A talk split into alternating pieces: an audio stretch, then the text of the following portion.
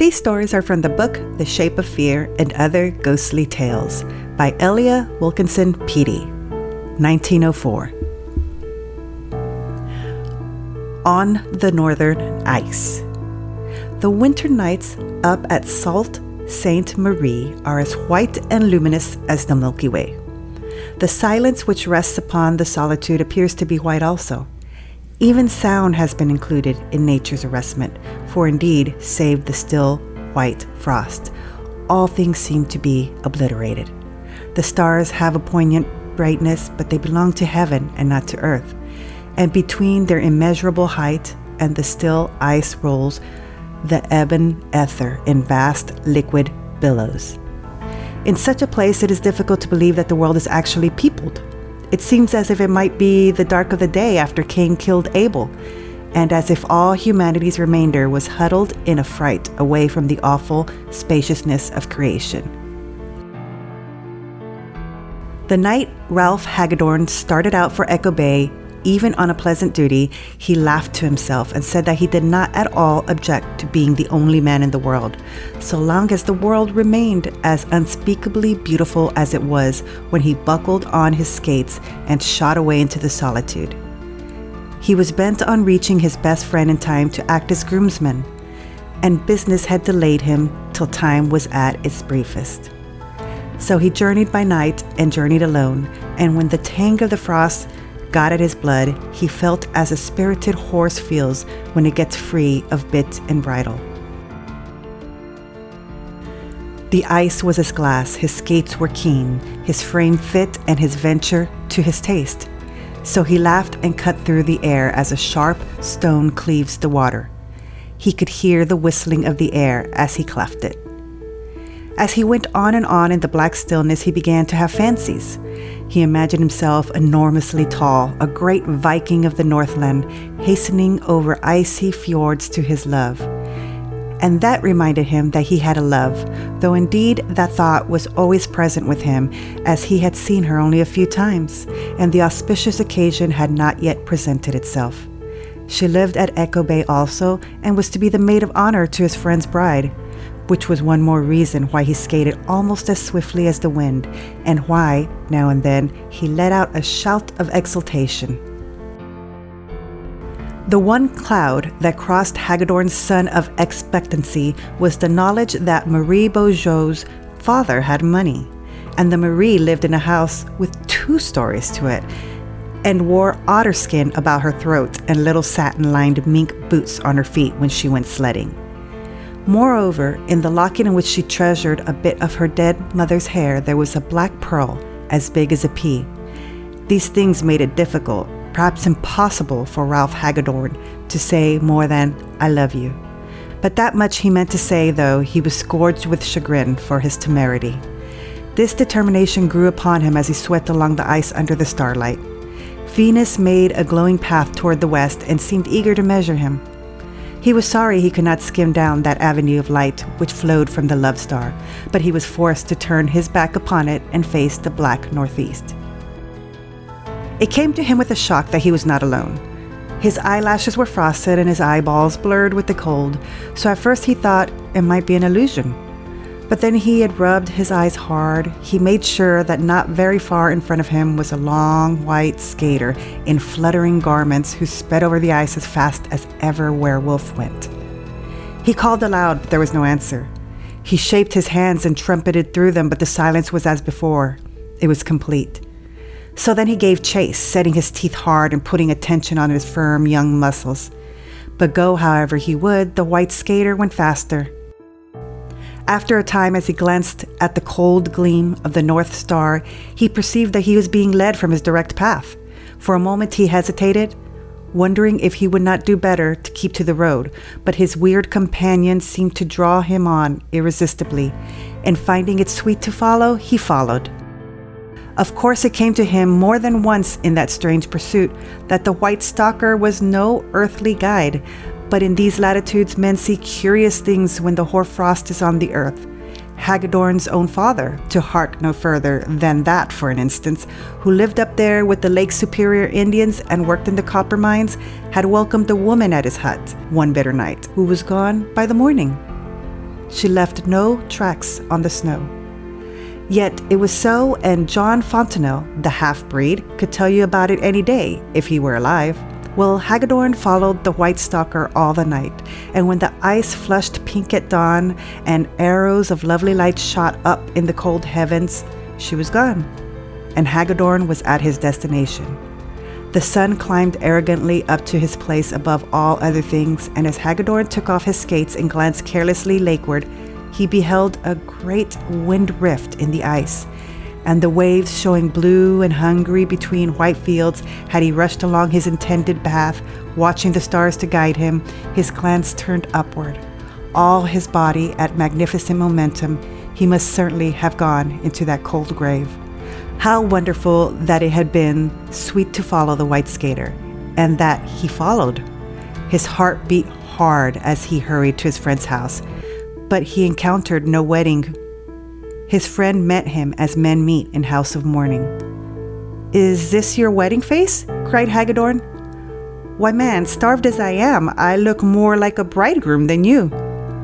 There's no wedding today. No wedding?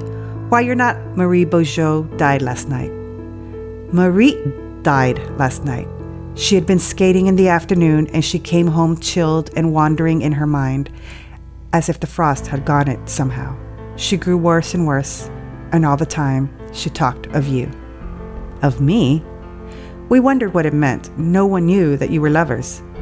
I didn't know it myself. More's the pity. At least I didn't know. She said you were on the ice and that you didn't know about the big breaking up. And she cried to us that the wind was offshore and the rift widening. She cried over and over again that you could come in by the old French creek if you only knew. I came in that way. But how did you do that? It's out of the path. We thought perhaps, but Hagadorn broke in with his story and told him all as it had come to pass. That day they reached beside the maiden, who lay with tapers at her head and at her feet, and in the little church the bride who might have been at her wedding said prayers for her friend. They buried Marie Beaujeu in her bridesmaid white, and Hagadorn was before the altar with her as he had intended from the first. Then at midnight, the lovers who were to wed whispered their vows in the gloom of the cold church and walked together through the snow to lay their bridal wreaths upon a grave. Three nights later, Hagadorn skated back again to his home. They wanted him to go by sunlight, but he had his way and went when Venus made her bright path on the ice. The truth was, he had hoped for the companionship of the white skater, but he did not have it. His only companion was the wind, the only voice he heard was the baying of a wolf on the north shore. The world was as empty and as white as if God had just created it, and the sun had not yet colored, nor man defiled it. The piano next door. Babette had gone away for the summer. The furniture was in its summer linens. The curtains were down, and Babette's husband, John Boyce, was alone in the house. It was the first year of his marriage, and he missed Babette. But then, as he often said to himself, he ought never to have married her. He did it from pure selfishness and because he was determined to possess the most elusive, tantalizing, elegant, and utterly unmoral little creature that the sun shone upon. He wanted her because she reminded him of birds and flowers and summer winds and other exquisite things created for the delectation of mankind. He neither expected nor desired her to think. He had half frightened her into marrying him, had taken her to a poor man's home, provided her with no society such as she had been accustomed to, and he had no reasonable cause of complaint when she answered the call of summer and flitted away, like a butterfly in the morning sunshine, to the place where the flowers grow. He wrote to her every evening, sitting in the stifling, ugly house, and poured out his soul, as if it were a libation to a goddess. She sometimes answered by telegraph, sometimes by a perfumed note. He schooled himself not to feel hurt. Why should Babette write? Does a goldfinch indite epistles, or a hummingbird study composition, or a glancing red scaled fish in summer shallows consider the meaning of words? He knew at the beginning what Babette was, guessed her limitations, trembled when he buttoned her tiny glove, kissed her dainty slipper when he found it in the closet after she was gone, thrilled at the sound of her laugh. That was all. A mere case of love. He was in bonds. Babette was not. Therefore, he was in the city working over hours to pay for Babette's pretty follies down at the seaside. It was quite right and proper. He was a grub in the furrow, she a lark in the blue.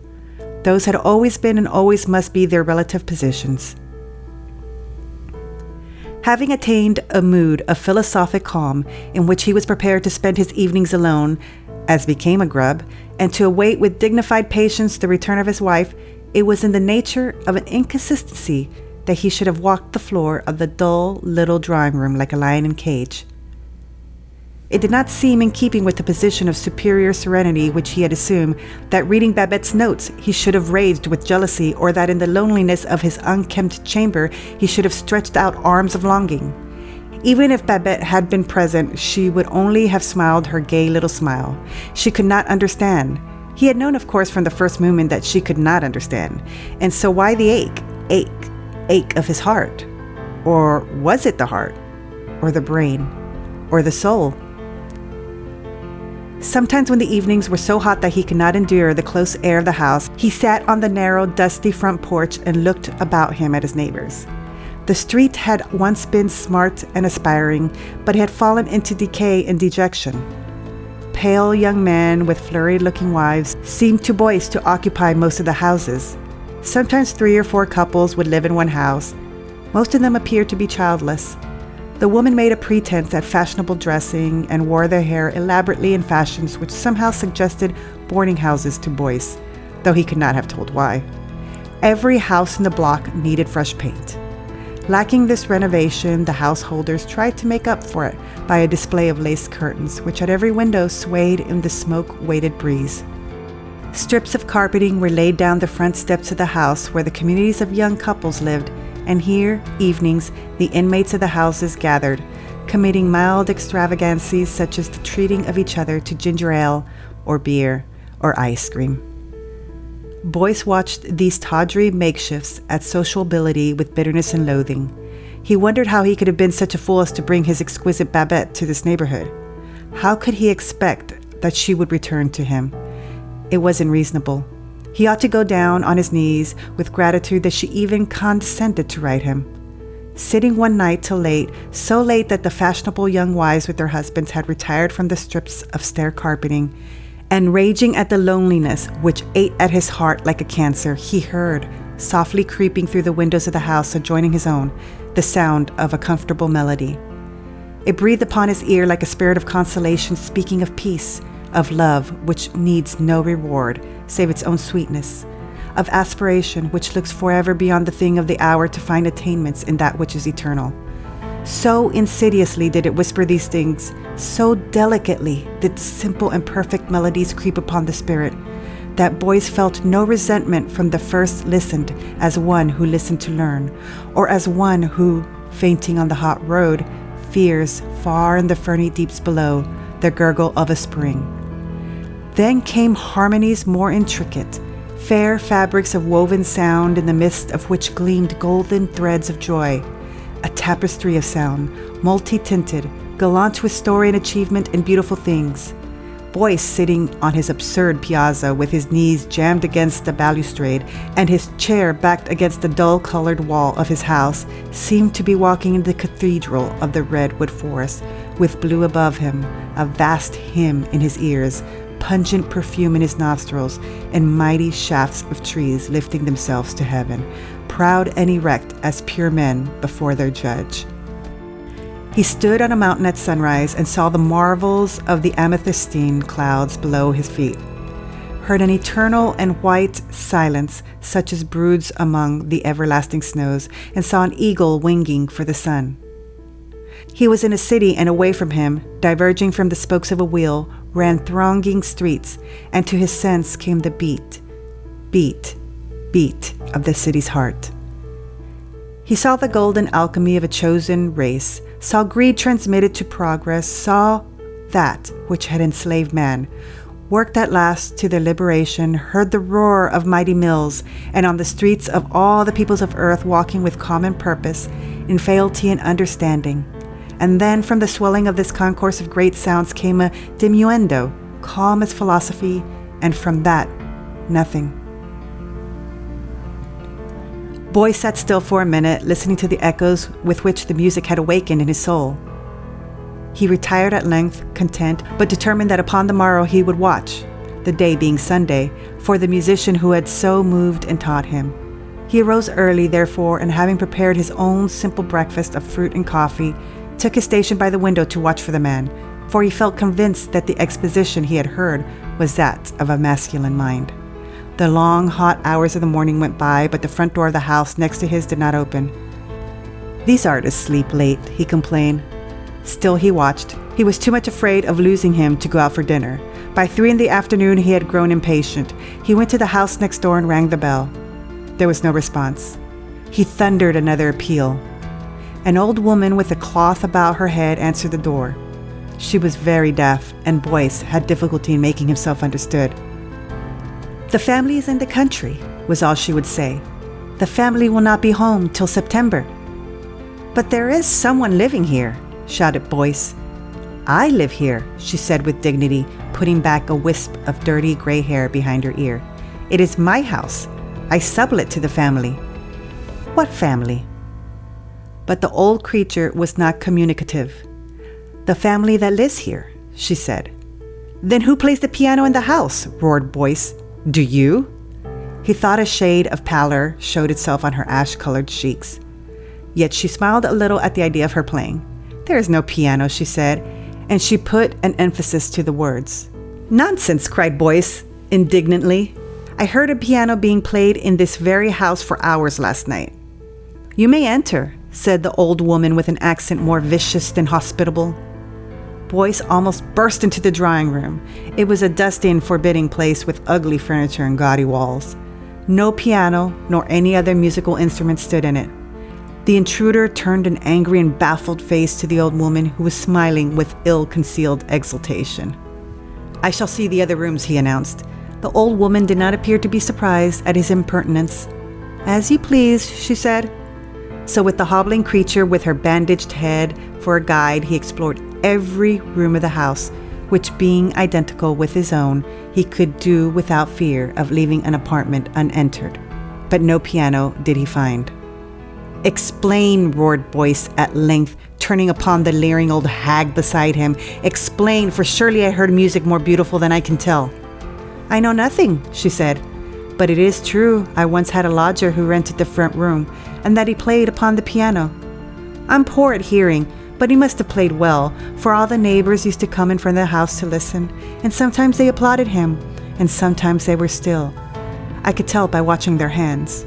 Sometimes little children came and danced, other times young men and women came and listened. But the young man died. The neighbors were angry. They came to look at him and said he had starved to death. It was no fault of mine. I sold his piano to pay his funeral expenses, and it took every cent to pay for them too, I'd have you know. But since then, sometimes, still it must be nonsense, for I never heard it, folks say that he plays the piano in my room. It's kept me out of the letting of it more than once. But the family doesn't seem to mind. The family that lives here, you know, they'll be back in September. Yes, Boyce left her nodding her thanks at what he had placed in her hand and went home to write it all to Babette. Babette, who would laugh so merrily when she read it.